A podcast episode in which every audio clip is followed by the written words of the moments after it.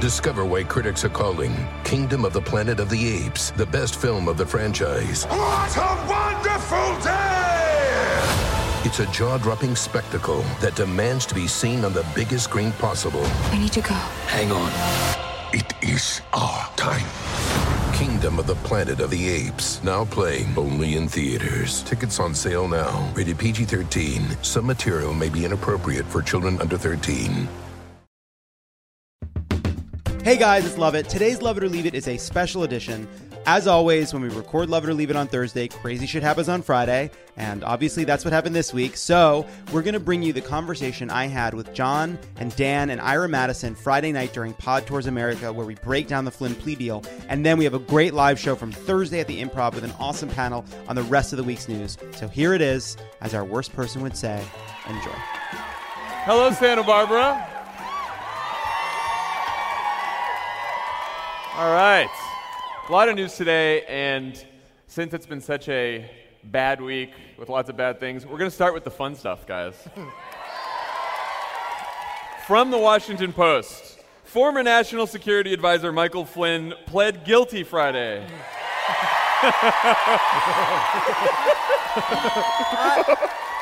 Huge applause for a guilty plea here in Santa Barbara. I have to tell you, I have to tell you, if before this election you would have told us that we're going to travel across the country getting rounds of applause for various federal motions in theaters everywhere, I'd have said, what are you talking about? Uh, so Flynn pleaded guilty to lying to the F B I about his contacts with Russian Ambassador Sergey Kislyak, and court records indicated he was acting in consultation with senior Trump transition official, officials, including President Trump's son-in-law, Jared Kushner. You're a mob. You're an angry mob. You're an angry mob, and you're out for blood. No, they're out for justice. Oh, man. More.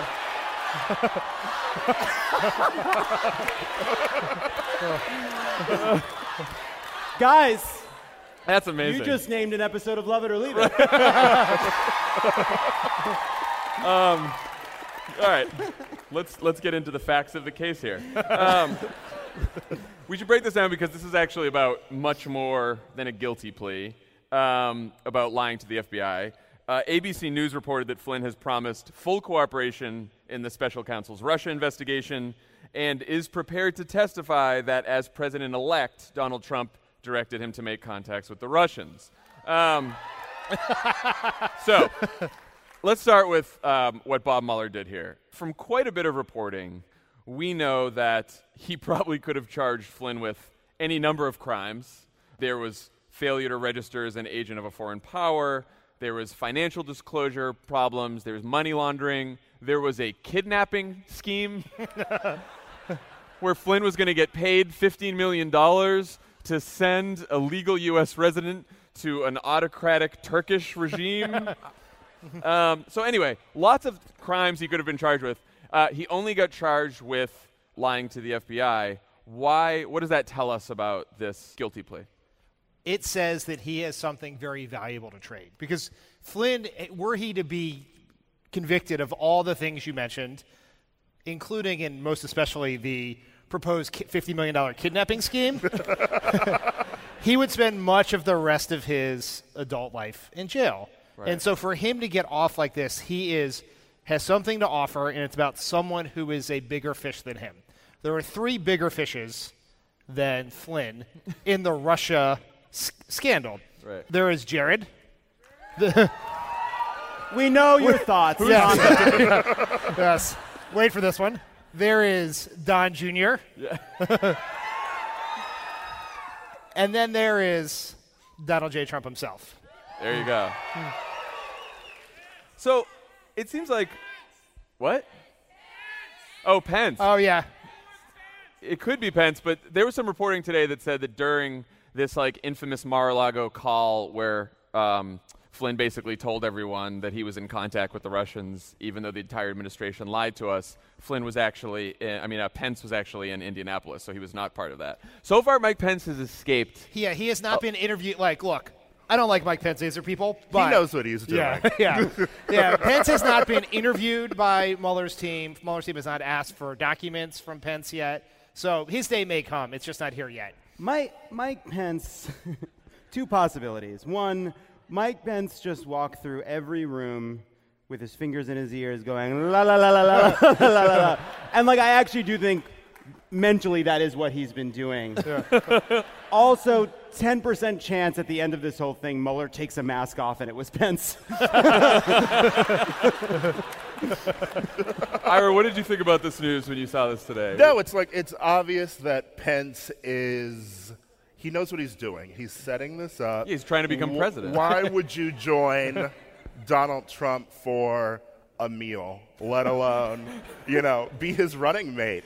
And um, everything that's happened, it's been like Pence has mysteriously been gone. He's been in Indianapolis. The only thing that he's done, actually, that's been sort of like a scam was that football thing that he did. And even oh, yeah. that... Yeah.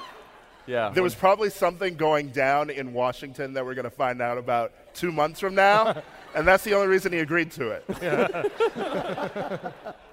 So um, another problem that Flynn faces is not just lying to the F B I about contacts with Russia, but the contacts themselves. Lovett, why, why was it a problem for Jared Kushner to direct Mike Flynn to reach out to the Russians during the transition period between the Obama and Trump administration?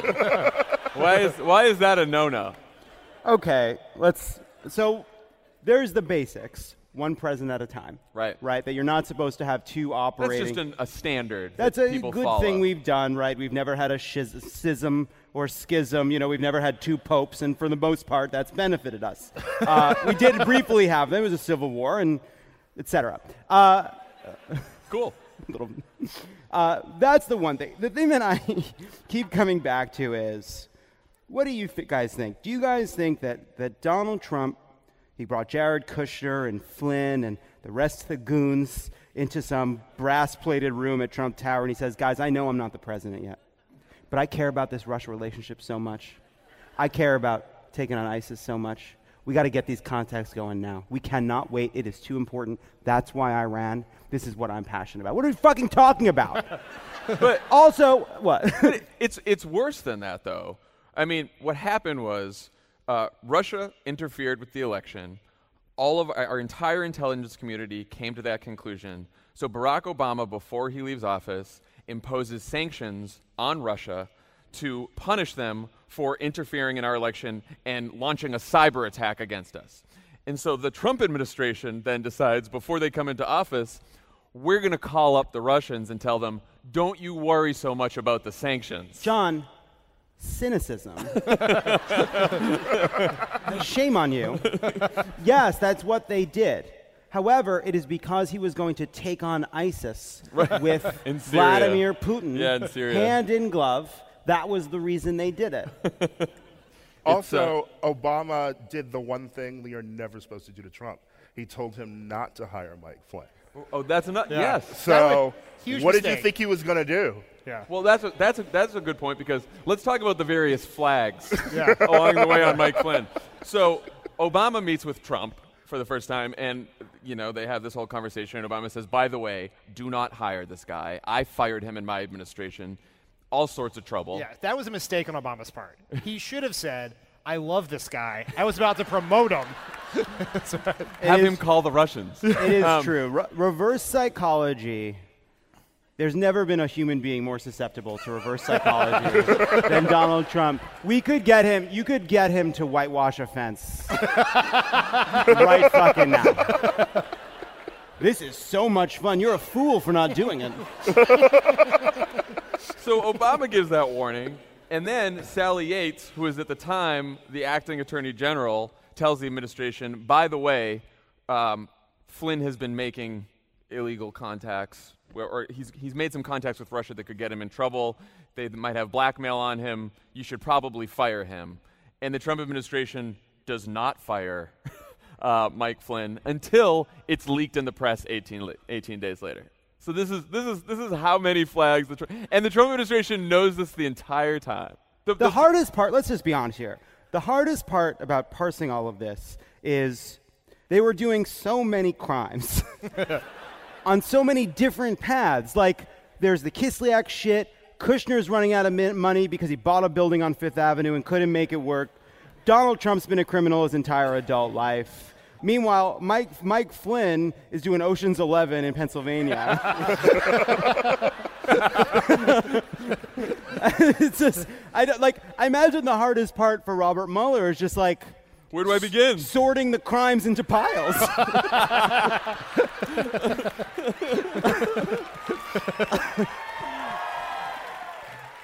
um, it does seem like there is an actual law that they could have been in violation of yeah. through the transition, right? This is this is the Logan Act. Do you want to lo- talk about that? Right. It, the Logan Act prevents people from who are not representing the United States government pretending, acting as representatives of the United States government. It is also a law that I believe no one has been prosecuted under for the century it's been on the books, which that tells me that there is something bigger afoot in the Mueller investigation, because there's just no way in my mind that that Robert Mueller would let Mike Flynn skate on all these crimes, including a fifty million dollars kidnapping scheme, to possibly pro- so that he could give information to prosecute Jared Kushner and or Trump under a law that no one's ever been prosecuted before. So they, yeah, that se- seems like Bob Mueller is sharper yeah, than that. Yeah, Bob Mueller is the fucking best. Yeah. Bob Mueller, Bob, he's look. That's what we say now. He is Comey without the bullshit, right? He's Comey without the, the biblical smarmy, quotes, with the smarmy tweets. Yeah. He's he's the biblical Comey, tweets. Yeah, the biblical, the righteous Comey, tweets. Yeah. From Jim Comey. Six foot eight and a bunch of bullshit. I don't trust him. But uh, the, the the other thing too is, like, just step back for a second. So all these escalating things, you're building this case towards whatever nefarious de- dealings were going on within the Trump administration and the Trump campaign.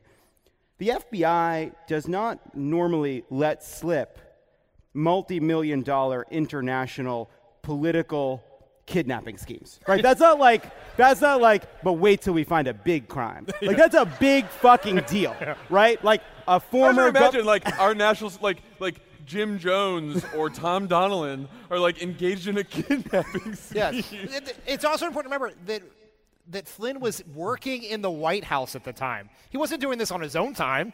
He had gone into government To, so he could engage in the kidnapping scheme. Because to be fair, he was going to get paid quite handsomely. That yeah. makes him maybe the most efficient person in the Trump administration. I don't think, I don't think Sean Spicer, I don't think Sarah Huckabee Sanders can do their jobs poorly and also orchestrate a kidnapping on the side. They did not have a plan, did they? Yes. Um, So then let's talk about, so you're right. I, I do think that he's not going through all this to hope that he has this bank shot with getting them all on the Logan Act, which no one's ever gotten anyone. So how could this implicate Trump? Let's talk about that. I, it, it seems like there's two general areas here. One is actual collusion, right? So what what could the collusion uh, charge be here? Well, I mean, I mean, it's pretty simple. I'll give, I mean, I will speculate. Yeah, wildly, wild yeah, speculation. wildly speculation. Fun, it's Friday. We're going to bring it down to earth after we talk about it. Buckle like, up. It gets sad in a minute. What col- what collusion would mean specifically as it, reflected, as it related to Trump was that someone in the Trump campaign, like Jared Kushner, had been in contact with the Russians and provided them guidance, maybe through the data firm owned by the Mercers that Jared Kushner hired, about where and when to deploy the trolls and the hacked emails and everything. Right. So if there's any contact that suggested they wanted to work together, and we know they did because they took a fucking meeting with a Russian spy in order to get information on Hillary. And if Donald Trump knew of any of that, then he would be guilty on many crime, of many crimes, right? Yeah. All which lead back to collusion. And perhaps Flynn, who worked on the campaign also, would have known. Yes, who, about Flynn, all who is this. Weirdly close to the Russians. Right? Bizarre. Yeah. Bizarre. Very, it's so coincidental. Yeah. Manafort, Flynn, all these Russian contacts. So the other big one, and this is the one I always think uh, is most likely, is an obstruction of justice charge. And the yeah. Flynn the Flynn plea today should remind us of this, because remember, after Flynn was fired for lying about his contacts with Russians, Trump famously said to Comey, called up his F B I director and said, "I hope you can see your way clear to letting this go, to letting Flynn go. He is a good guy." Okay, did you guys see this story about these two guys? uh, they're twins, and they did a mafia, a mafia-style killing. And uh, they hit somebody to death with a hammer and then attached a cinder block to his feet, threw him in the water, but they didn't do a good job, so he floated up. And they found a guy with a cinder block attached to his feet with a bunch of hammer hits to his head. They pull over these two brothers, and in the trunk, uh, they find a bloody hammer and a bunch of other evidence, and they were speeding, and then they sped off to try to get away. Donald Trump has left the equivalent amount of evidence for his crimes in his tweets and conversations with, with law enforcement officials. I that was, was a wondering jerk. Where you were going. I, with was, that. I thought it was like a movie we should all know. I thought it was like the Menendez brothers story. I did first. too. I you guys saw that thing, it. right? The thing. You're all up on the news. What are you reading? He doesn't know the news for the day, but he knows that story. Don't insult me. the, speaking of speaking of crimes out in the open, so the, da- the Daily Beast also reported today that for weeks Trump has vented privately to advisors and confidants about his anxiety over signs that Flynn had flipped. And three sources say that the president uh, was upset that Flynn, quote, turned on me. Aww. So the question is, how are you upset that he that Flynn turned on you if there's nothing to turn on you about? This is right, like that. That seems like an admission of this is. Th- this reminds me of uh, there. There's also there was also a big New York Times story yesterday. You remember yesterday? Uh, about twenty years how, ago, about yeah. how Trump has been going to various Uh, Republicans on the Hill and asking them to stop the investigation. And all these Republicans say, obviously this is inappropriate, but he doesn't know any better. He's just a dumb businessman. And the implications of that are amazing, which are he's just a dumb businessman and a natural criminal. the, um, the best part about that Daily Beast article is the fact that um, they talk about when Flynn was, you know, arriving to enter his guilty plea, and someone apparently paid an Uber to drive by and yell, uh, "Go fuck yourself, Flynn." I feel like that was probably a friend of the pod. Yeah. They were probably wearing the repeal and go fuck yourself shirt. Friend of the pod should be using Lyft.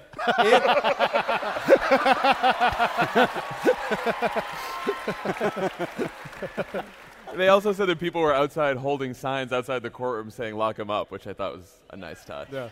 A nice touch. I, I've said it before, but the phrase "lock her up" is a ring-like incantation. If you say it with malice, you will be found guilty of the crimes for which you were accusing Hillary Clinton. You're next, Chris Christie. Yeah. Um, so, Dan, we were talking about this earlier today.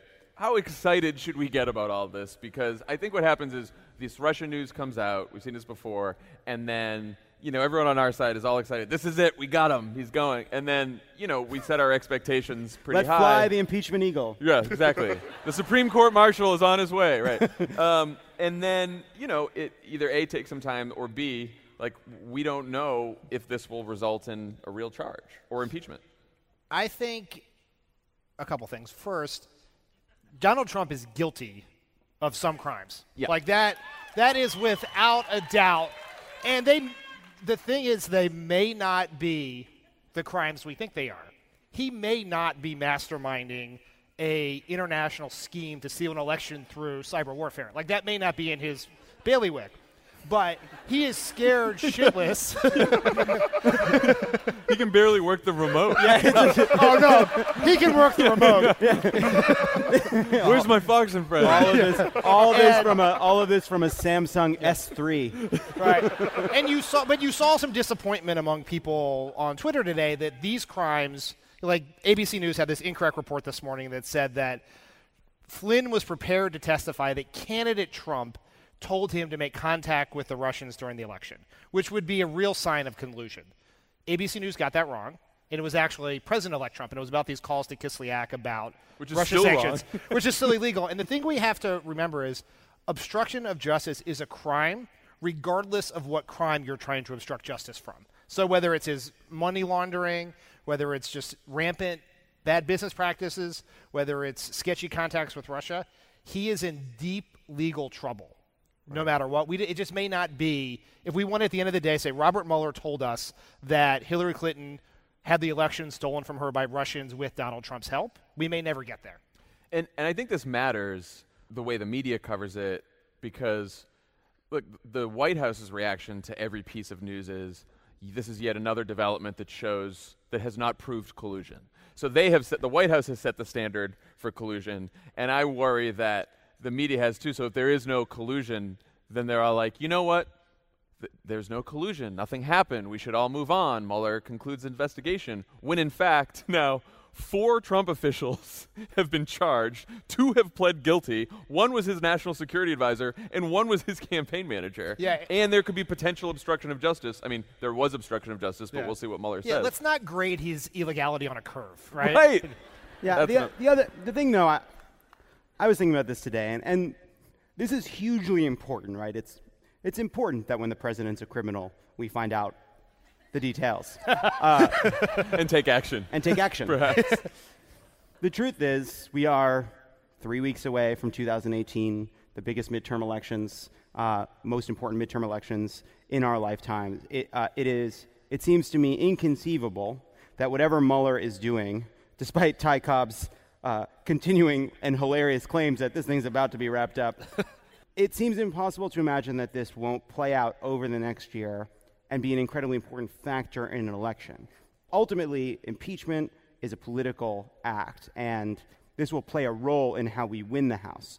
The thing that matters is winning the House, which is about, which, by the way, uh, does a lot of does a lot of the work of stopping Trump even if he's in office. Right. So to me, it's like, yeah, I mean, uh, I have trouble imagining a world in which any of this plays out before the two thousand eighteen election. So ultimately, we have to win the election with, regardless of whatever Mueller is doing.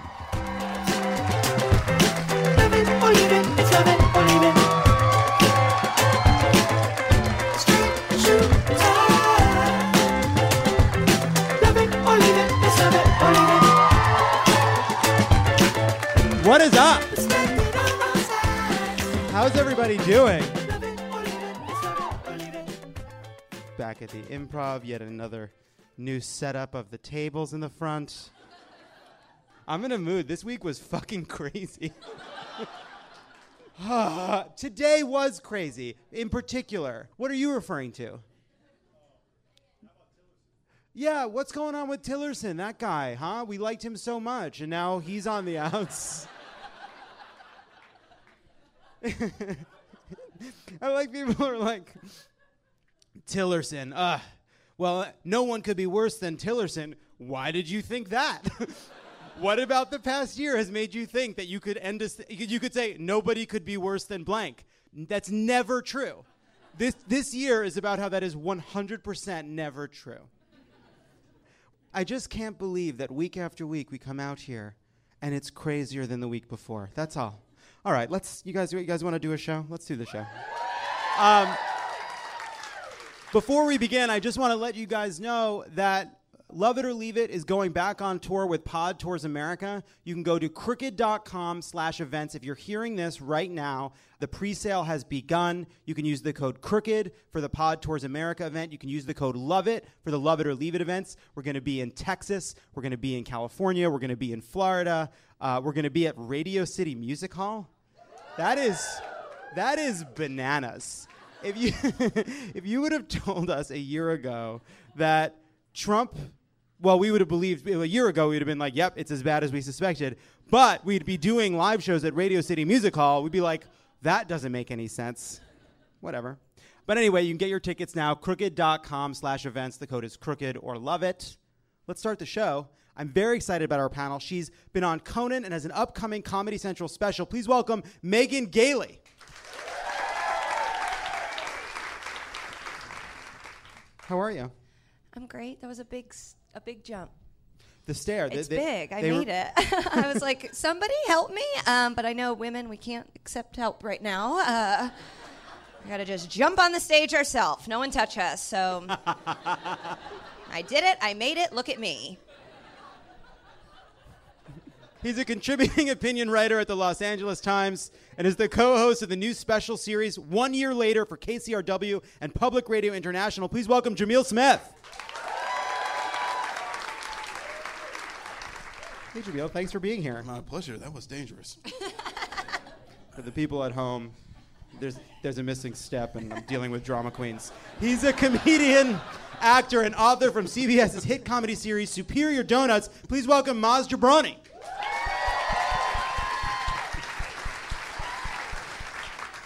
That step was nothing. I'm a man. and and don't touch me either, John. I don't want to touch anybody. I'm still figuring out when you're supposed to hug. And I still want it to be never. Too much hugging.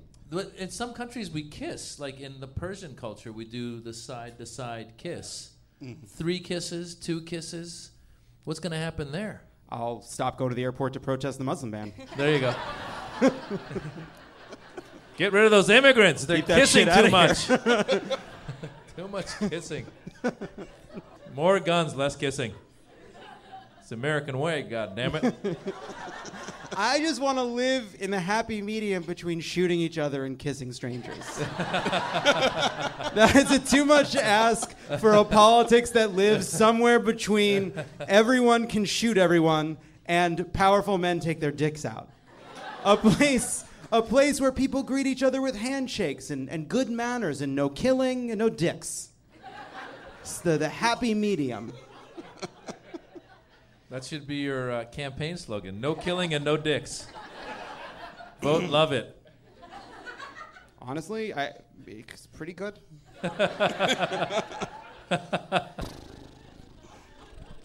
All right, let's get into it. What a week.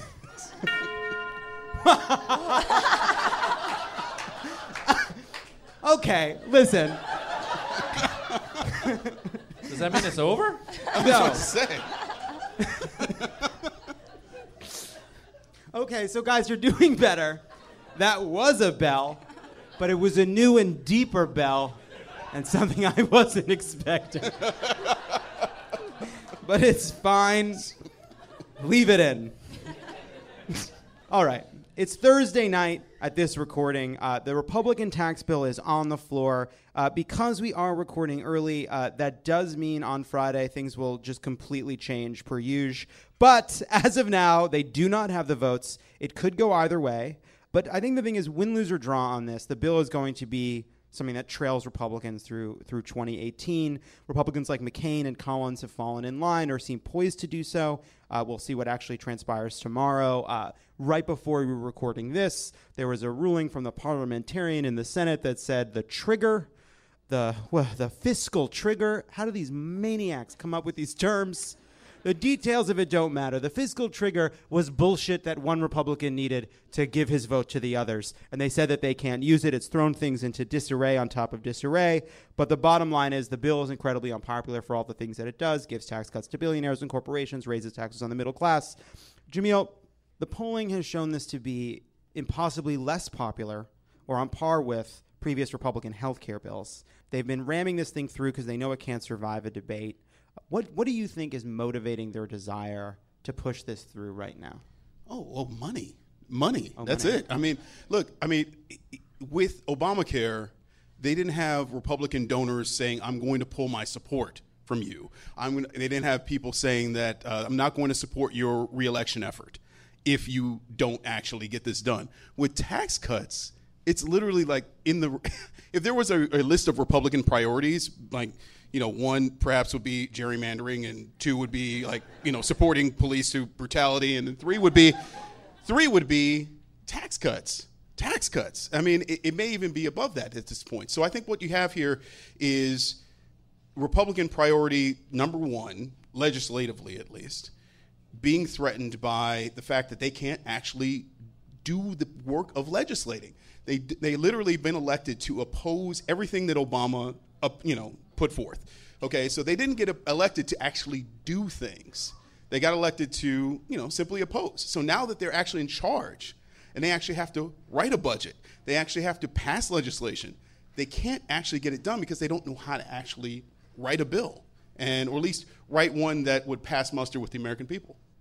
Yeah, Megan, what do you make of this? I mean, there hasn't this bill is a dramatic reordering of the tax code. It shifts it shifts the tax burden down the income ladder, but we haven't seen the same outcry as I think we saw around healthcare. What do you think about that? I mean, we're all full, you know, like I, I'm tired. Uh, I'm calling, but like I also have presents to buy. Uh, and they're hoping that everyone's like me and is like, oh, a snowman. I don't have time to call Todd Young and tell him what a piece of shit he is. Uh, but I do, I find the time, but it, yeah, we're distracted. And I think that this is like, I feel like this. They ha- they feel like they have to do something. They're like, okay, the year is ending.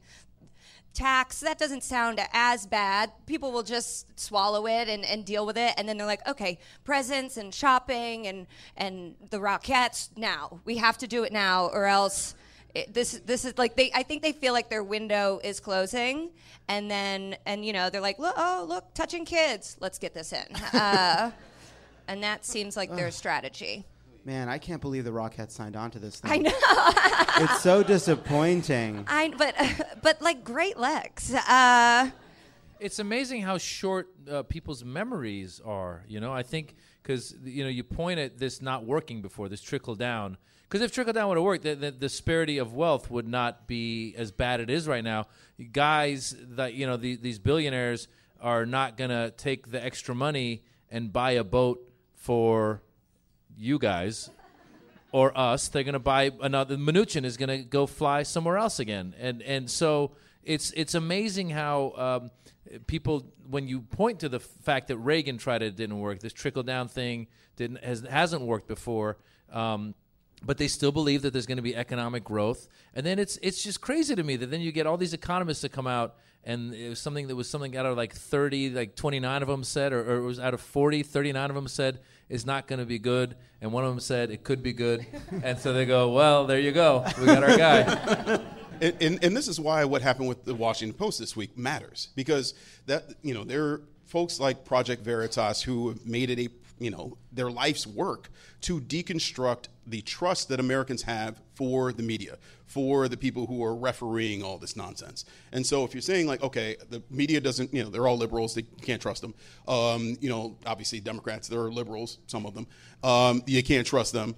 So, you know, who is there to trust? And so w- they can get away. It's literally how people get away with crimes. It's how, these are thieves. They are trying to steal money from the U S Treasury and give it to rich people while ma- getting more money For, that people can't afford to pay, who are earning less than seventy thousand dollars. You're trying to get more money from them to essentially, you know, keep keep the ship running, not really actually pay for any improvements in America. So it's literally about the least patriotic thing that can actually be done.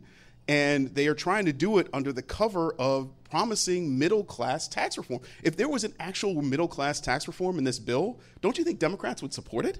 that, yeah. we w- well, it's it's the other thing, too, is it's like they're acting like it's this incredibly difficult thing. It is actually doing real tax reform that doesn't increase the deficit is actually really hard. It's really hard, right, because there are actual trade-offs. And there's good reasons for reducing uh, state and local deductions. And maybe the mortgage uh, deduction doesn't make sense and, and, and, and has increased inefficiencies in the housing market. You can make all kinds of arguments. But it is so easy to just spend one point five trillion dollars. Like, would anyone in this room have trouble spending one point? Like, oh my God, I'm at one point six. I don't know how to get this thing under budget. So they're like, but it's because they need to do the corporate tax cut to make it permanent. They need to do the estate tax uh, repeal or reduction. Uh, they need to do the tax cuts uh, uh, for the wealthy, and there's just a pittance left over, and it still balloons the deficit. I don't think they actually think it's good for the economy. Like, when they hear twenty-nine out of thirty, they're like, okay, it's good for us. You know, it's like hearing four out of five dentists recommend, and you're like, yeah, but I got good teeth, so yeah. I don't yeah, give and, a fuck. And the fifth dentist pays me to be here. Yeah, exactly. I work for the fifth dentist. Right. There. The fifth dentist funds my life. Uh, that is, it's sort of like the, the Ron Johnson, like all these guys, like Ron Johnson, it's like, I can't vote for this thing. It's not, it's not kind enough to the pass-throughs. I have a soft spot in my heart for the pass-throughs. Ron, don't don't you have a pass-through? That's so strange that you have a pass-through. Let's move on to the potential shutdown. Uh, the government has a deadline of December eighth for funding. Republicans do not have enough votes to pass the spending measure without some Democratic support. Trump insulted Schumer and Pelosi on Twitter. The more someone shouts to me, he did. Yeah, I know, oh, yeah. You can't believe it, but he did it. Uh, as they were sort of on their way, they were going to go to the White House for a meeting with him, and so they canceled the meeting because it's like, well, he's you're supposed to tweet insulting us after the meeting, not before the meeting. You fucking dipshit. Deal maker. So they're like, well, you insulted us before the meeting saying that, you know, so we're not we're not coming. So then he did the photo with the empty chairs. And I love also that he put the he put Pelosi and Schumer next to him, yeah. And Ryan and McConnell two seats over, which is not the arrangement. And I know that that was like a Trump-directed thing, like move these, M- make them next, make them sitting next to me. That's how nice I was gonna be. Uh, like I think he moved those signs himself. Of I don't course. have any proof of it, no. But I think he did. And I and like, I also love the look on McConnell and Paul Ryan's face, like. He's like, a ten-year-old. He's a ten-year-old in the White House. And he's like, oh, we should do this, you know? Like, put the names over here. Yeah. Take the picture, you know? Like, that's who he is. That's who he is. He did who the, he is. He, he did the presidential equivalent of going in the stocks at the Western section right. at Disney World, you know, where you put your head in, you're like, yeah. Now I'm, now I'm a cowboy criminal. Well, w- whatever he has to do to get out of actually doing work, of course, right? Yeah. I mean, you know, and, uh, you know, I got to think that Nancy Pelosi is looking at that and saying, like, this is like, this, to her, he's not the president of the United States. He's like an abusive coworker, yeah. You know, and also he's, you know, she's got to be sick. Not that she's run for president, but I mean, you know, how many women have seen a mediocre or incompetent man promoted above them? And I mean, that... You know. You just brought up something that's kind of funny, because if it is a coworker, if there were a human resources for the government, how many people would have gone and complained, that that Donald guy's a real asshole? How many people would be going into H R going like, I don't want, can I believe another complaint about this asshole? I can't stand him. Like, how many people would be complaining about him? Well, sadly, I think one of the lessons of the past week is that we have that H R department, and they just... pay you to be quiet. Yeah. so right. so that sucks. Um, no. It'll be okay, John. So anyway, it's uh, injustice all the way fucking down. Megan. Yeah. I don't... This fucking week... John is losing Matt hope. Lauer had a button under his, under his fucking desk. What, what the fuck? Come on in. And that's not even the top story. You no, know, that falls to like fifth. I want your thoughts on this one. But I wanted to talk about the shutdown. So, again, the government will run down of funding. They control, Republicans control the House, the Senate, and the White House, but they can't, which would be the first time in history the government will have shut, shut down in the modern era uh, with total control of one party. Things that are on the table, protecting Dreamers, funding children's health insurance, stabilization for, for Obamacare. Do you think that Democrats are going to put up this fight? Do you think Democrats are going to – do you feel as somebody who's paying attention to this, like I want them to do what it takes. I want them to risk the shutdown. I want them to go for it. I mean, that was such a nice assumption. Um, I feel like they they have nothing to lose. I mean, if if the shutdown happens, it's truly the Republicans' fault. And I feel like everyone knows that. They're in charge of everything right now. And this is the leverage that Pelosi and Schumer have. And it's also a legitimate thing. This is what their constituents want. This is what we all want and are calling them and bugging them about. So it's like, yeah, they're going to be like, okay, you're going to tweet at us and be rude. We're, we are going to, in theory, be the ones that actually don't join you at the table, but you're going to be the one that gets in trouble, as they should. So it's kind of like, I mean, I would have loved to have been in that car that turned around. And I feel like they were like, this is great. Uh, this is great. I wanted to go have lunch anyways. I'm happy. Um, They're like, we don't have to go to that hellhole and see Melania's weird decorations. How? How? I mean, like, Listen, I'm not even a trained interior designer. I just have eyes. And when people think you're evil, don't have sticks and shadows. Like, just don't do it. No. Okay. I'm telling you. You know what? I w- we were going to talk about this later, but fuck it. Let's talk about this now.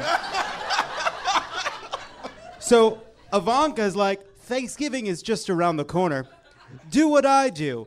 Terrify your friends and family with a with a bleached out giant clam filled with the ugliest pumpkins you ever seen, with, with giant sticks poking out in, in various direction. Not a red, not a green, not a blue in sight. Just browns and whites and oranges and sadness. Then Melania is like, I didn't want to be first lady. I didn't want to be part of any of this. I bit off more than I could chew m- more than a decade ago, and here I am. Time to do the one cool thing I think that I would do is decorate the White House with an extraordinary opportunity. Oh, no, I picked Haunted House by mistake. Yeah. And I really, I I think it's hard to look at what Ivanka's, Ivanka did with that table setting, and I feel as though what I'm about to do would, would technically be called an assumption. And what Melania did with the with the evil, uh, evil dead tree forests through the East Wing corridor, and it's hard not to see just the the subconscious insides inside of each of them, screaming, just screaming. This is what it feels like. This is what it feels like. I feel like this. I feel like this. I'm a dead tree in an old house. I'm a dead tree in an old house. It's a it's a cry for help. Absolutely. And then she dressed as a ghost to show it to us. She's almost like showing us, like, if we shut down, this is what you're gonna have. Like, it's only gonna be sticks. We're gonna be. What was the bad part of Hunger Games? That's where they live. Uh, and they the have money the too. Part. They could have done anything. Like they could wow. have afforded anything, and they went with sticks. Oh, that was expensive. Those are expensive ex- sticks? Those are expensive sticks. Oh, Those shit. are the most expensive sticks on Is she Earth. From Transylvania? Where's she from? Maybe that's how they do it in Transylvania. That's very possible. When I was a girl, we went out and we found the deadest trees. And we dragged them inside and we set them up and we lit them from below to scare the children. And then, and then we... S- And then we had Christmas tradition, which is we sat in front of the tree and closed our eyes and thought about all of our compromises. and the, and then decide, was this one worth it? Well, if, if I can make this racial for a second. Okay. Please. I mean, you get, I mean, kid, could you tell me like any more clearly what they like? Whiteness everywhere, everywhere on her dress. In the even the branches, the dead branches are white. I mean, you like you know how much effort it takes to paint branches white. I mean, it, you have white branches, white ballerinas, whatever. What else did they have? Like, just well. someone, someone helpfully shouted. Yes, belaboring the obvious. The house is white. Gonna call that but, one. I mean, it's just it was a good one. I, it's hard for me. Yeah. It's hard those, for me not to make white, this metaphorical here. Those white sheets over the Christmas tree should have given it away. That was weird, putting oh. big white sheets over the Christmas tree and then cutting two, two holes. Uh, yeah. Well, you have to be able to see that. Uh, no. Yeah. Anyway. In, in the. Uh, uh, yeah. In conclusion, I still have not heard a good reason why to delay. If we're going to make a demand for DACA and and CHIP, do it now, Chuck and Nancy. Do it now. Let them try to blame you. They control all the branches of government. Give people something to support, not just something to be against. Let's fight like hell. That's what I think. And also, Melania's terrible taste. I think we covered the week. When we come back, a segment called OK Stop. Hey, don't go anywhere. There's more of Love It or Leave It coming up. There are over seventy-five million monthly Tubi viewers. That's more people than there are influencers on the internet. Which means Tubi is more popular than sponsored posts for digestive enzymes and high coverage foundation. more popular than soft-launching your boyfriend. More popular than making boomers explode with rage when you tell them how much you make on a single post. Tubi, it's more popular than influencers. See you in there. Discover why critics are calling Kingdom of the Planet of the Apes the best film of the franchise. What a wonderful day! It's a jaw-dropping spectacle that demands to be seen on the biggest screen possible. I need to go. Hang on. It is our time. Kingdom of the Planet of the Apes. Now playing only in theaters. Tickets on sale now. Rated P G thirteen. Some material may be inappropriate for children under thirteen. And we're back. Now for a segment we call OK Stop. Here's how it works. This week, Fox News' Laura Ingraham had Tea Party member and twenty twelve presidential nominee Herman... Nominee? twenty twelve presidential not nominee Herman Cain on her show to discuss, to discuss the current climate of sexual assault allegations. Herman Cain had multiple women come forward with, with allegations against him, and he dropped out of the presidential race shortly after. Let's roll the clip. And you guys know how it works. We watch it and we stop it as we go. But can the current climate go too far? And when is just an allegation uh, just enough to try to take a public figure down? My old boss, Supreme Court Justice Clarence Thomas, knows a thing or two about that. Okay, so stop. That- Whoa! That is the craziest aside to include as, like, just a fact as you're introducing a new guest. Like, that's like saying, like, joining me today on the show is Jamil Smith. Jet fuel doesn't melt steel beans. Let's talk about the shutdown.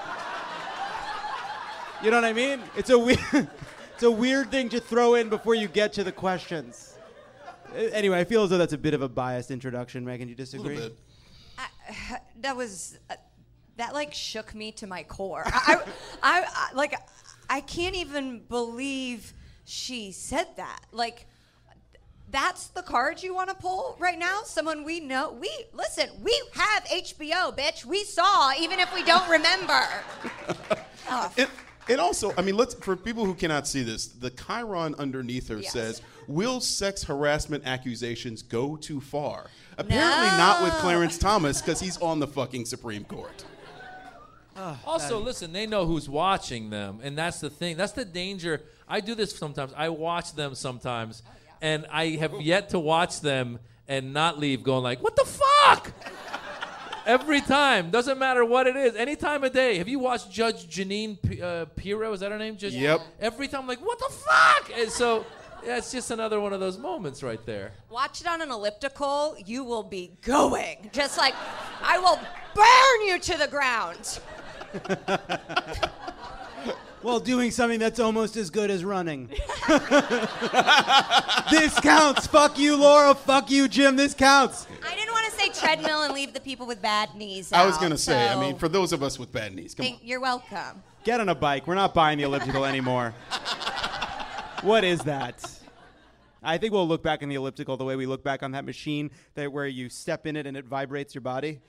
You know? And they were like, oh, those people in the sixties, they were crazy. Now let me get on a thing that runs for you. Sorry, that was an aside about ellipticals. Let's keep rolling the clip. Our guest, former uh, presidential candidate, I should say, Herman Cain, speaking publicly for the first time in this current climate about the accusations that derailed his bid for the White House in twenty twelve. You had a, you had a really, you know, strong and vibrant following, and... Yes. A lot of people just liked your presence in the race. Okay, but stop. He... To insinuate that he didn't get to become president because of those accusations is rude. Also, it is rude. I, I, no offense to these three fine gentlemen up here, but like we don't need to hear from men right now. Uh, we're good. There, it just doesn't even. It's like you wouldn't. Asks, like, if there was something going on with teachers, you wouldn't ask an account. Also, we don't need to hear from Herman Cain ever. We're good. Yeah, it's listen, his... it's okay to hear from men. I think you don't want to hear from Herman men like Herman Cain who I feel like I'm good. Have the accusations. Uh, no. For now, just like give me give us thirty seconds and no. let us you know, dance around and burn shit and be witches. No, but let me tell you. And whip our tampons above our heads, and then we'll interview you. No, but let me tell you, because no, because the problem is, here's the problem, because uh, I'm I'm of Middle Eastern descent, and whenever there's a terrorist attack, we all get accused. And so just because these assholes are going around doing what they're doing doesn't mean every man is doing what they're doing. So I understand you need your time. No, but that doesn't mean that we can't have an opinion about this guy being an asshole. Oh, you can have an opinion. I just don't want to hear it right now. I want to hear. I do. I want to hear it, and I want to hear it like Tuesday. And I'm ready Tuesday, but I'm not ready. I'm not ready while while Matt Lauer is like the under thing. You know, like I need to. I need to. I need to breathe. Um, I need to breathe. My vagina needs to breathe. So much of me is breathing, and I'm not getting to. You are wool strangling me. I think there's there is. No, not, Maz, not, why are you why are you why are you being wool strangling Megan?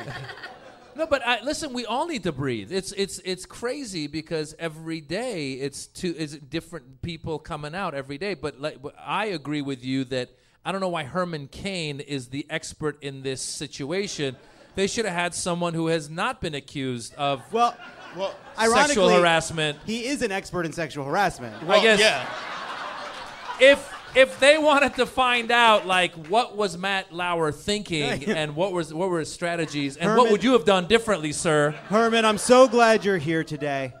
Put us in that room.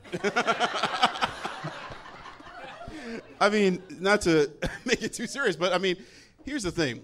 To your point, I think that, you know, survivors are going through hell right now.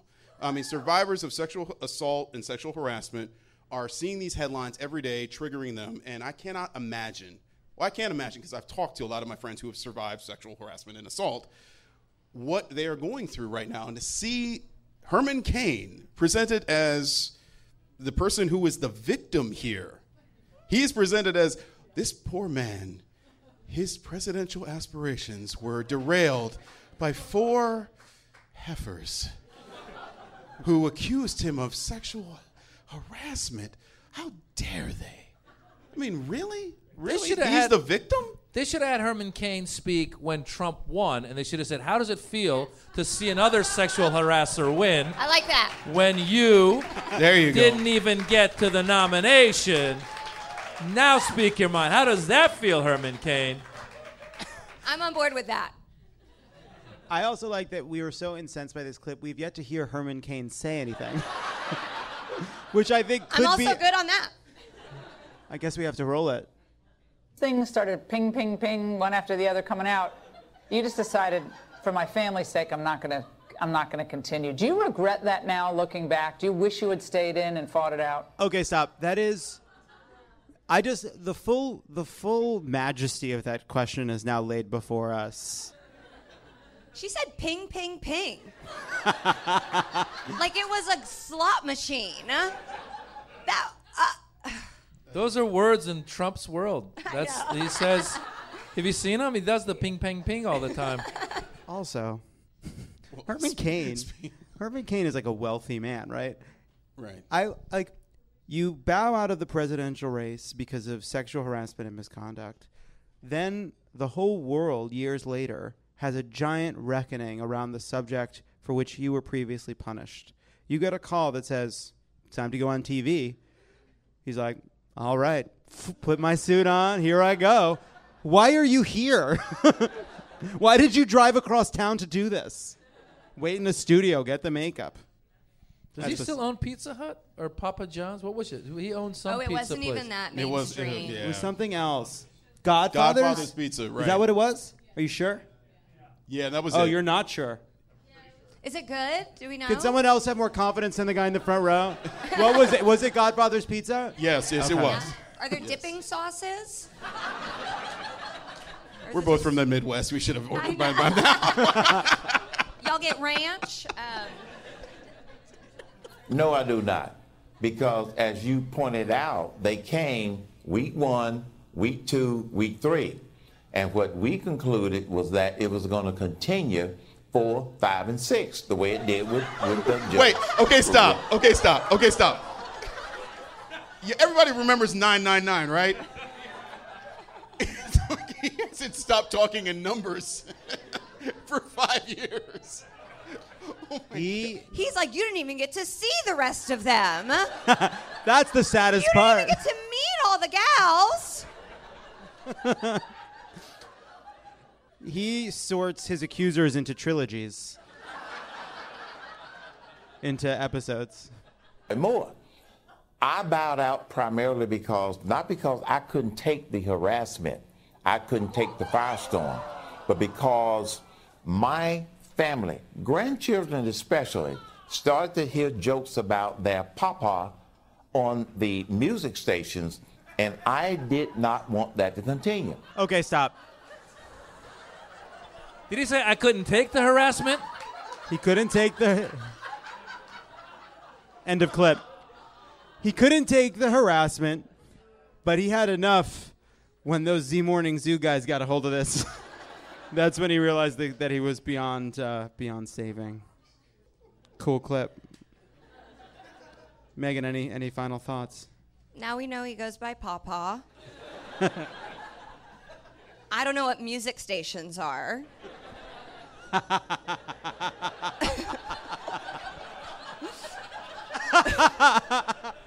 That Ronald Reagan painting was weird. It was weird. It wasn't... Someone who paints portraits didn't do that. That was a landscape painter. It had shading and contouring worse than the Kardashians. And other than that, I want to try grandfathers. Uh, granddaddies, Godfathers, I'll try it. I think we Papa's? It should be called should Papa's yeah. Pizza. Keep your papas to yourself, Herman Cain. When we come back, a new game. Don't go anywhere. This is Love It or Leave It, and there's more on the way. Hey guys, Sean Hayes here. Jason Bateman, Will Arnett, and I had a once-in-a-lifetime opportunity to sit down with not one, not two, but three presidents of the United States on our recent episode of SmartLess. That's because President Biden, a returning guest, brought two of his favorite pals, former presidents Bill Clinton and Barack Obama, all joined us for unforgettable conversation. It's a historic episode of SmartLess as we pry into the minds of these remarkable leaders. We'll cover everything from their time in office, America's responsibilities in the world, and their personal passions in an episode full of some candid stories, insightful perspectives, and a few surprises along the way.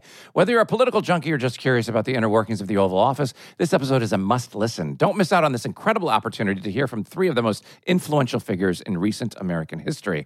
Follow SmartLess on the Wondery app or wherever you get your podcasts. You can also listen to SmartLess ad-free by joining Wondery Plus in the Wondery app or on Apple Podcasts. Discover why critics are calling Kingdom of the Planet of the Apes the best film of the franchise. What a wonderful day! It's a jaw-dropping spectacle that demands to be seen on the biggest screen possible. We need to go. Hang on. It is our time.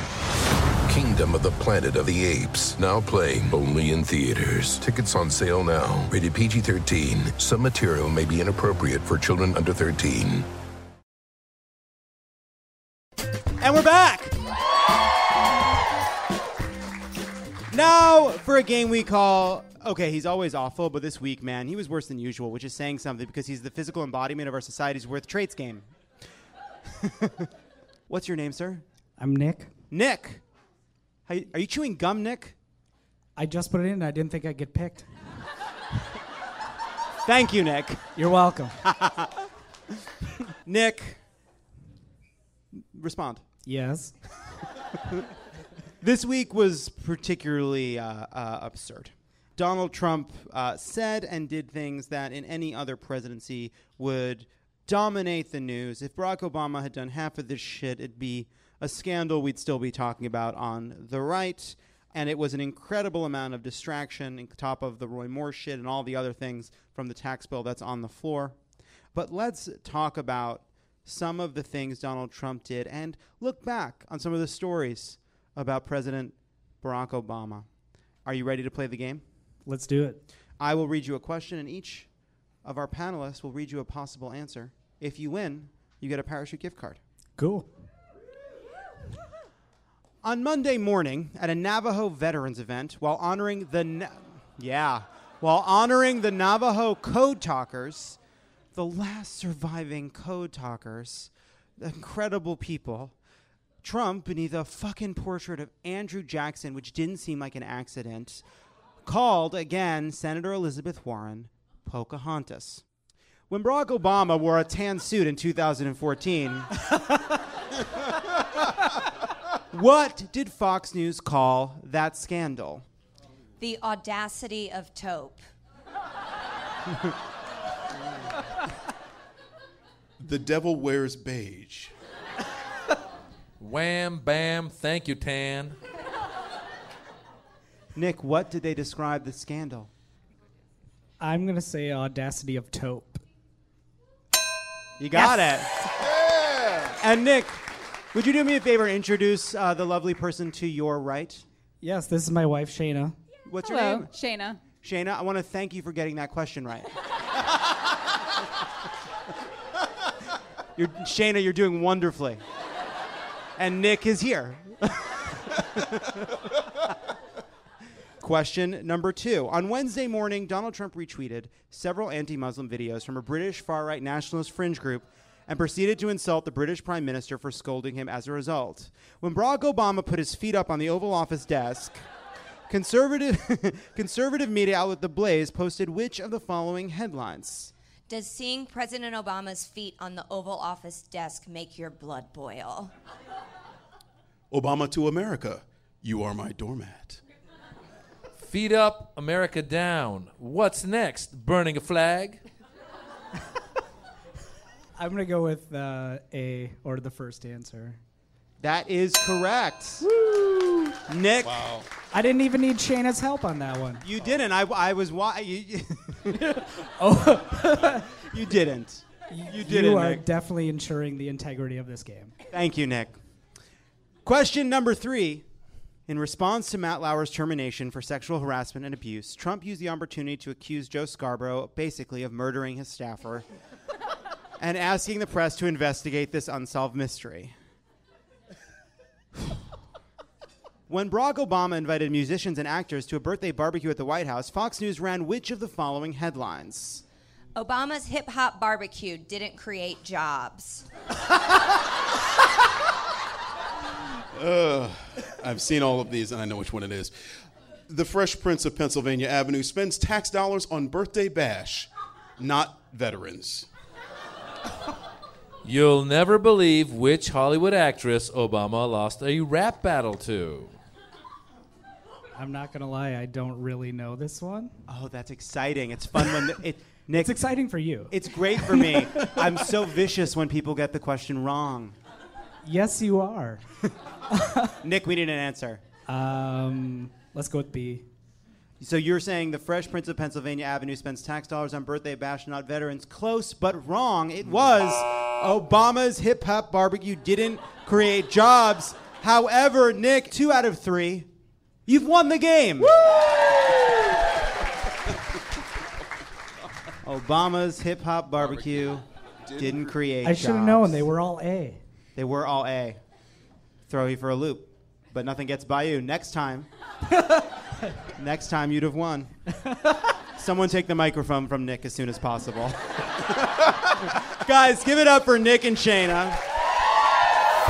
Hey, don't go anywhere. There's more of Love It or Leave It coming up. Discover why critics are calling Kingdom of the Planet of the Apes the best film of the franchise. What a wonderful day!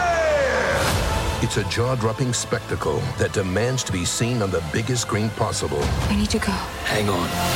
It is our time. Kingdom of the Planet of the Apes. Now playing only in theaters. Tickets on sale now. Rated P G thirteen. Some material may be inappropriate for children under thirteen. And we're back. Now... for a very special, dramatic reading. The Washington Post released a video on Monday featuring a woman named Jamie Phillips, an operative with an organization called Project Veritas uh, that aims to expose media bias. Uh, I don't know if you've been following this story. We briefly talked about it. This is a, an effort to try to prove that the mainstream media is biased against conservatives. They set up a sting uh, to try to, to show that the Washington Post was falsely reporting on Roy Moore and... Uh, The Washington Post. Got to wake up the Washington Post pretty early uh, in the morning to make that work. Uh, so to help us do this dramatic reading uh, of the conversation between a reporter and this supposed victim, we have a special guest joining us. Please welcome the creator of New Girl and my friend, Liz Merriweather. Hi, Liz. How are you? I'm not an actor. I don't know why you asked me. We thought it'd be funny. I'm super pregnant, so this really adds it's cool. to it. Yeah. Guys, Liz is super pregnant. I'm glad that my baby will like hear this in some way. Like, so you will be playing, Liz, the part of the reporter, and I will be playing the part of Jamie Phillips. Because yeah. that makes sense, but that's what we're doing. Great. Are you ready? It sucks I'm sober for this. I was about to say, well, can we get, and then I, I put it together. Well, I was about to be like, why didn't we get Liz a drink? What kind of operation are we running here? But I got three tequila shots. Okay. My goodness, she's doing it. All right. All right. Sorry. Um, so I wanted to ask you about one thing. And um, so let's see if this is it. So we're just doing sort of a background check, and we came across this. This is it is a GoFundMe page, um, which has your name on it, uh, Jamie Phillips. Yeah. It says that uh, that you're moving to New York and that you've accepted a job to work in the conservative media movement to combat the lies and deceit of the liberal M S M. I'll be using my skills as a researcher and fact checker to help our movement. So I just wanted to ask you if you could um, explain this. And I also wanted to let you know, Jamie, um, this is being recorded and video recorded. Okay. Uh, yeah, I was looking to take a job like last summer mm-hmm. in in in New York, but, but it, it fell through. Mm-hmm. So I ended up not taking the job. But you were interested in doing this job. Can you talk about that a little bit? Yeah. It was gonna be with uh, the Daily Caller. The Daily Caller, okay. And it didn't work out, so I ended up staying, just doing what I was doing at the time. Uh-huh. And what was your interest in working for the Daily Caller? Uh, I just like, I like their stories. Yeah. So, okay. So you tried to get the job, but you didn't get the job, you're saying? No, I, I went through the interview process, and I thought it was going to go well. Like, I had a good feeling about it. But then, like, at the last minute, I just, like, didn't get the job, so... Uh-huh. Okay. And uh, so who was the person you interviewed with?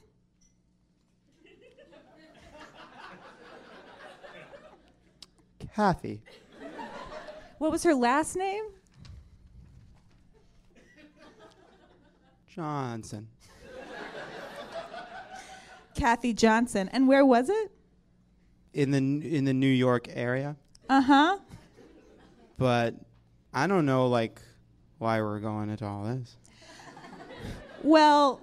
I haven't even agreed to go with the story yet. You know, frankly, I, I want to know if you're, um, who you might be working for now. I do mortgage work. Well, there's a little bit of an issue there. You know, I just wanted to ask you to explain it because... When we called the company that you said you worked for, um, they said that you didn't work there. Okay, I totally get that. I mean, I'm not sure which office you called because there's like a whole bunch all over the country, so... Mm-hmm. Okay. I mean, we're planning to write a story about this, so this would probably be a good opportunity if you want to explain a little bit more about all of this. I mean, I really don't. I mean, I told I told you already that I wasn't even sure I wanted to go through with the story at all. So, so yeah. So, um, I mean, I think I probably just want to cancel and not go through with it at this point. Okay. And um, do you want to explain any more about how it was that you, you know, how you came to call us and? No. I just saw an article. I saw an article that was posted. Mm-hmm. And that's how I reached out to Beth. Uh-huh. And are you in contact with other people? Are you in contact with the Roy Moore no, campaign? No, no, no, or no. Or Steve Bannon? No, no. Or Breitbart? Mm. Do you still have an interest in, as this says, um, combating the lies and deceit of the liberal M S M? No. Is that still your interest? No, not not really. No. No. And that's you. Our dramatic reading. Guys, th- please, please, a round of applause for Liz Merriweather.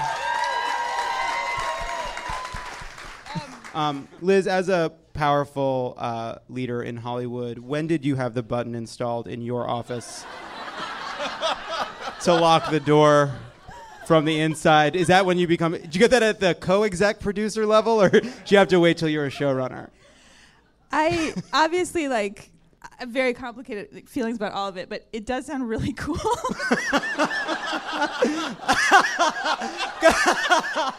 All right, give it up for Liz Merriweather. Don't go anywhere. This is Love It or Leave It, and there's more on the way. Discover why critics are calling Kingdom of the Planet of the Apes the best film of the franchise. What a wonderful day! It's a jaw-dropping spectacle that demands to be seen on the biggest screen possible. I need to go. Hang on. It is our time. Kingdom of the Planet of the Apes. Now playing only in theaters. Tickets on sale now. Rated P G thirteen. Some material may be inappropriate for children under thirteen. And we're back. Now for a segment called The Rant Wheel. Here's how it works. We spin the wheel. We rant about whatever topic on which it lands. This week on the wheel, we have royal weddings, the, ac- the, the claim by Trump that the Access Hollywood tape is a hoax, Uber's data breach, net neutrality on the chopping block, reporter April Ryan not being invited to the White House Christmas party, the White House Christmas decorations, uh, which was a suggestion from Twitter user at Brown Melissa J, and sadly, we covered it.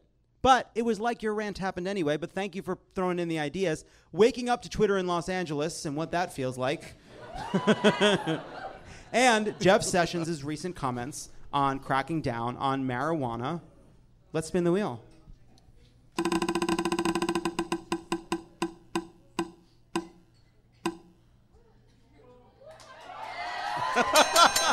All right. It has landed on royal weddings. Megan, I know this is something on your mind. Not which you suggested. Oh, no, I tried on an engagement ring today. Um, today, alone, at the Americana. But here's the thing. I have been seeing people on the internet shaming people for being excited about this. And to them, I say, let us have something. A redhead found love, and that is so exciting. There's going to be a mixed royal wedding. It's so incredible. It's so exciting. We are not simple if we like this. We are looking for happiness while the earth melts around us. So sorry we're excited about a fucking dress, okay? The day after the election, I was high and drunk, and so I ordered Pinot Grigio and Ben and Jerry's to be delivered to my house. And the Postmates woman handed it to me and said, I get it, girl.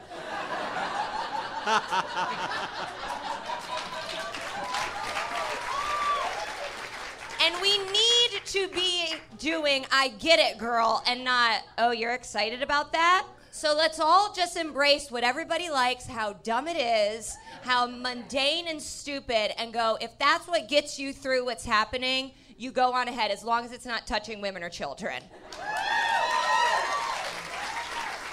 Counterpoint. We won the Revolutionary War. Meghan Markle is a fucking traitor. And I don't call anyone a princess or a prince unless they're a child and it's Halloween, because I'm a fucking American, and their assets should be seized. This is a rearguard action to undo the Declaration of Independence. and you hissing fuckers can go back to London. You Benedict Arnolds. A royal wedding. It's not a royal wedding. It's just a wedding for the relatives of thieves. Where do you think those, where do you think they got those castles from? They didn't get them on fucking Redfin. They got them through feudalism a thousand fucking years ago. Prince Harry. Not a prince to me. Not a prince. Just a handsome, rich asshole who's never done a goddamn thing in his life. And I'll Me- take that. Meghan, at, at least Meghan Markle, has Meghan Markle's had a whole career. Why is she lowering herself to marry some rich douchebag in London? Oh, wow, Meghan Markle met the met Prince Harry. Prince Harry is lucky as hell. What, what's, what is Prince Harry? Prince Harry is Don Junior with a fucking accent. I Deal think- with it. Deal with it. You don't like it. You don't like it, do you? Huh? Look at what you care about. How about... I just think I just think it's good that it's uh, it's an interracial marriage. What about that? Just that. Mix it up, baby. Black, Mix it up. Black princess. And she was on Suits. That's it. So. That is cool. Black princess. That's cool. All right. I mean, you want to talk about anti-colonial? Yeah. Okay. Black princess. Honestly, you've put me in a very difficult position. Just... yeah, turn on me. I don't care. There'll be a new crowd next week. Has the Queen said anything? I'm curious to see what the Queen thinks. Oh. What does the Queen think? She's, her thoughts are so interesting because she's, because she's been around so long. No, I... My favorite part of The Crown is where she has to decide that the reason she exists is to do nothing. As Queen, it is my job to do nothing. That is what God put me here to do. To look at Winston Churchill and say, Winston, hmm? Let's spin it again.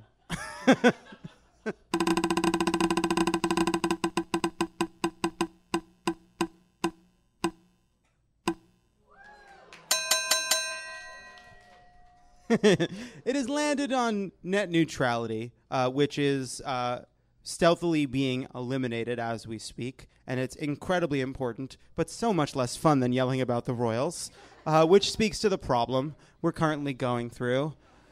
Jamil, what are your thoughts on well, net neutrality? Well, well, speaking of the royals, if you want to watch The Crown on Netflix, let's just say that, all right? And net neutrality goes through. And internet providers can then charge Netflix more money to stream at, you know, the speed that Netflix has to go at, unless you want to watch, the you know, one episode of The Crown over three hours. Uh, so, essentially, that's if that's the only thing you care about with this, that you will not get the stuff that you enjoy on the internet without with the same speed and at the same price that you would normally get it, then there's a reason to care about it. But overall, this is nothing less than a civil rights issue. You know, I mean, access to the internet in a digital society is a civil rights issue. And the reasoning that they are giving is absolutely laughable. Essentially, the F C C chairman, whose name I'm not going to try to pronounce or even say because he sucks. Ajit Pai? Pay? I think it's uh, douchey mc, mc corporate man. Yeah. Yeah, that works. But I think you had it right, Maz. I mean, he's arguing that, you know, this will create more freedom, you know, for the internet. And it, all it's going to do is create more freedom for people who are corporatizing the internet and making it something that, you know, essentially doesn't, you know, resemble anything that we originally saw when it first was created. Again, I, I think there's a connection between what they're doing on net neutrality and what they're doing on this tax bill. If you look at America right now and you look at the problems in our society and you see that uh, the problem we have right now is corporations have uh, are paying too much in taxes, billionaire heirs and heiresses are not inheriting enough of their money, and Comcast and other cable companies are too uh, aren't powerful enough uh, in their battle with consumers, you're fucking psycho. That is a crazy thing to think. I mean, if that's part of what makes Donald Trump so outrageous is obviously he campaigned as a racist and a nationalist, but he's governed as like a pure Paul Ryan right-wing conservatism with kind of icing of anti-Muslim policies and bigotry and the wall on top. But part of what I think caused Trump to emerge is a sense on the part of a lot of people that they can't trust the system, that they're not, that they're powerless. And I think one of the, you know, we spend, I think all of us right now are interact with giant faceless corporations far more than we interact with the giant faceless government. It's the giant companies, whether it's airlines or telecoms or all banks and all the rest, that are the entities sapping our dignity and making us feel as though we lack control. And they turn around and hand over the reins to those very companies because the populace fucking won. It's bananas. I get upset when there's a brown guy doing bad, th- like it, Ajit Pai. I'm a little upset. I'm like, I because as a Same Middle here, Easterner, dude. I'm like, come on, you, come on, man. Like, and it upsets me. I feel bad about that. Yeah. So, uh, and he's Indian. I'm Iranian. That uh, I'm married in India, but whatever. That's not the point.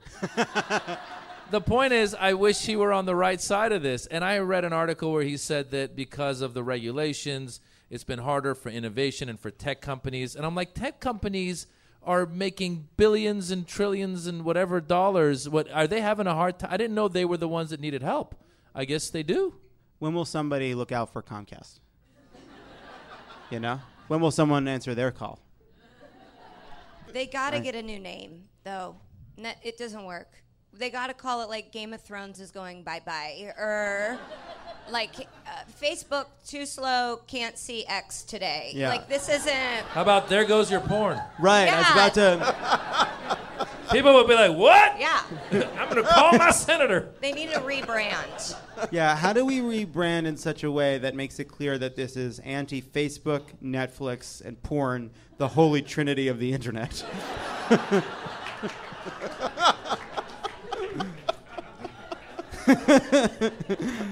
Let's spin it again.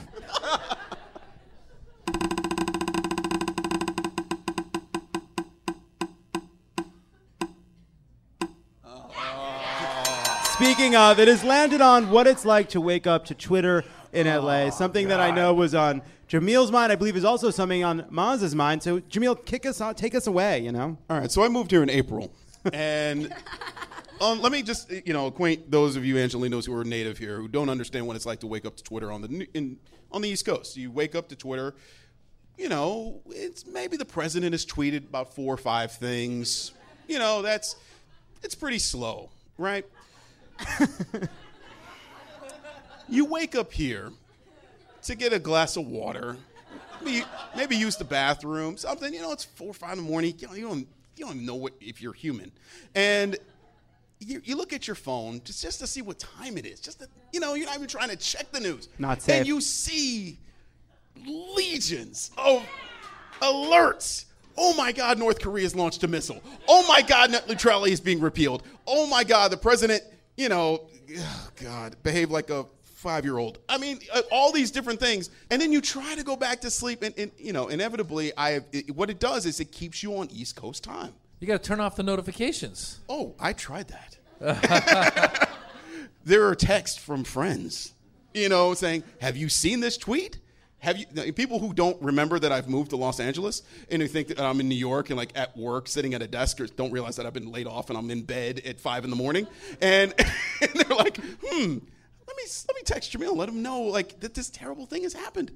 He's in the news. He should have an opinion about that. When a friend texts me about the news, I respond, I know the news. I know that you've recently begun following the news. I've been following the news since I was twelve years old.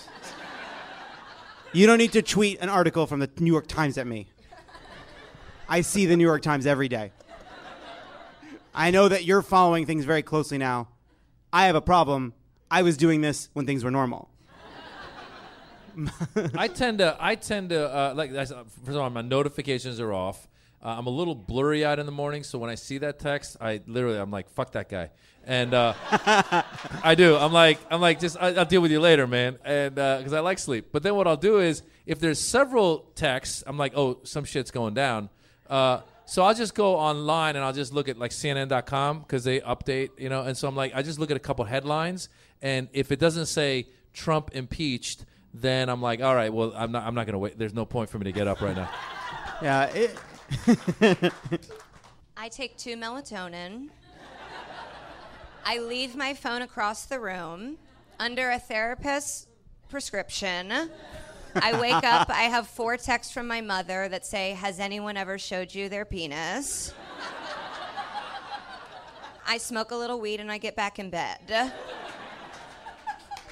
That's a pretty good way to deal with it. Perhaps I should try the weed. The uh, yeah, it does feel like um, when you turn on, like I do the same thing. Like I'll wake up just to check the time, and I'll turn it around, and like an arm will come out and grab my head, and then I'm in the poltergeist place with that old woman. Poltergeist and the Upside Down, similar, occurring to me on this stage at this moment.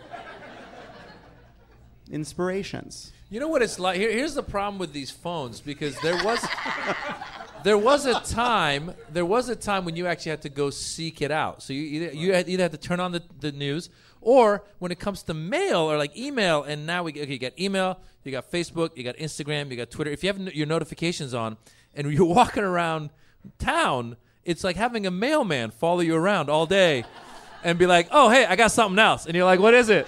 You know, you're like, uh, you know, crazy shit's happening. Ah, all right. And then you keep going. And then like half of it's junk mail. What is it? It's junk mail. Ah, so all day long, there used to be a time where you go away, and you come home, and you're like, oh, look, I got some mail, and I'll go through it. Now the mailman is with you everywhere you go. The, it's a, I actually do think, I think there's two, I think there's a possibility that the way we use the phone now will continue mostly as is in some, you know, modified form as we as whatever. It's in your eyeball. Who gives a shit? But uh, you're still checking things constantly. You're just like switching out. Uh, but I also think there's a chance that like a generation from now, they'll look at this time and be like, you people went crazy.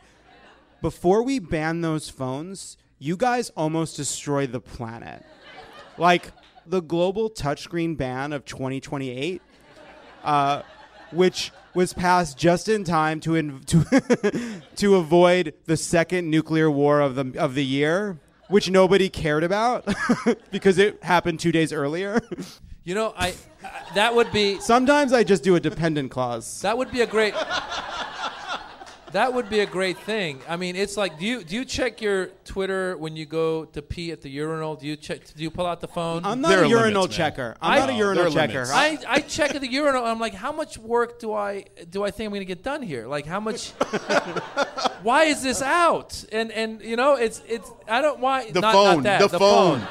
I know why my penis is out. There's a urinal. I'm peeing, and I'm not sending anyone pictures. I'm just.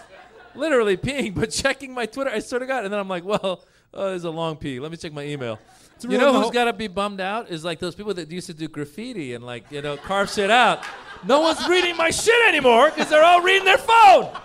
You know how much yeah, it sucks to be a graffiti, bathroom graffiti guy? Bathroom graffiti people and people who do signs where you rip off a tab to get drum lessons. Those guys.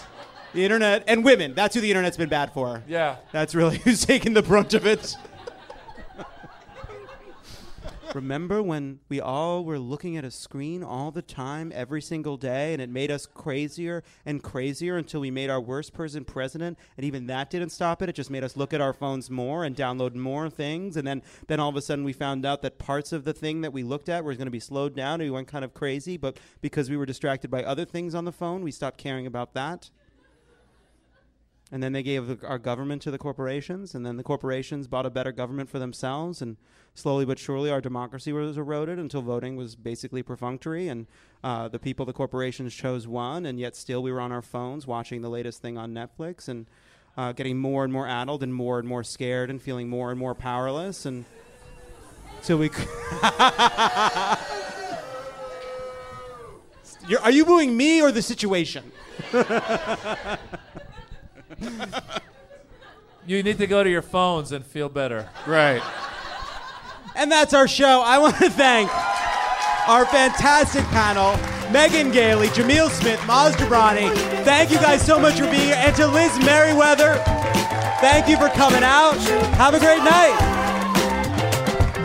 Love it or leave it. It's love it or leave it.